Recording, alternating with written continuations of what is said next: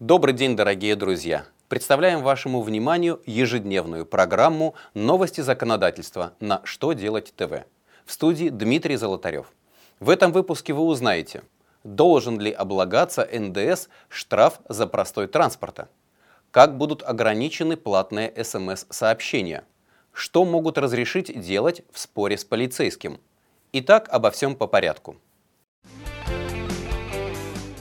Штраф за простой транспортных средств при несвоевременной погрузке-разгрузке товаров должен облагаться НДС как суммы, связанные с оплатой услуг.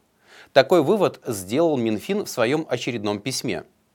То есть в ситуации, когда заказчик услуг оплачивает штраф за то, что его транспортное средство провело под разгрузкой более оговоренного времени, то штрафная санкция является элементом ценообразования транспортно-экспедиционных услуг – и облагается НДС в соответствии со статьей 162 Налогового кодекса.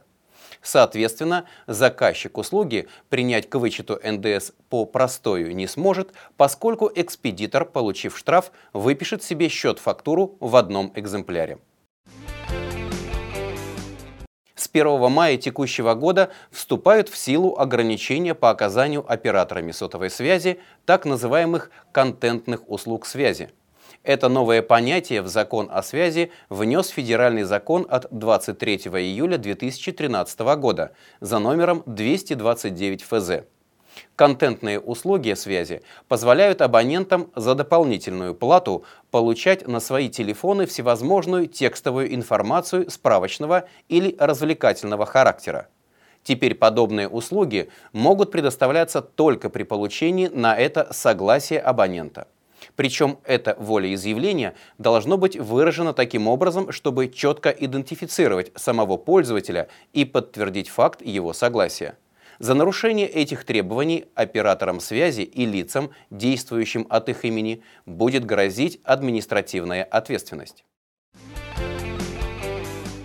Возможно, в ближайшем будущем отдельные граждане или общественные объединения получат возможность все свои конфликты с правоохранительными органами записывать на диктофон, фото или видеокамеру. Соответствующий законопроект уже подготовлен депутатами Нижней Палаты парламента. По их мнению, такая мера поможет, с одной стороны, собрать более веские доказательства своей правоты в случае судебного разбирательства – с другой стороны, новая норма будет способствовать большей открытости полицейских, предостережет их от противоправных действий. При этом, разумеется, будут сохранены и те ограничения на фиксацию действий полицейского, которые предусмотрены в законе о полиции. Стоит отметить, что представители правоохранительных органов в целом к данной инициативе относятся положительно – при этом они предлагают уравнять права сторон потенциального конфликта и ввести аналогичные разрешения для стражей порядка. На этом у меня все.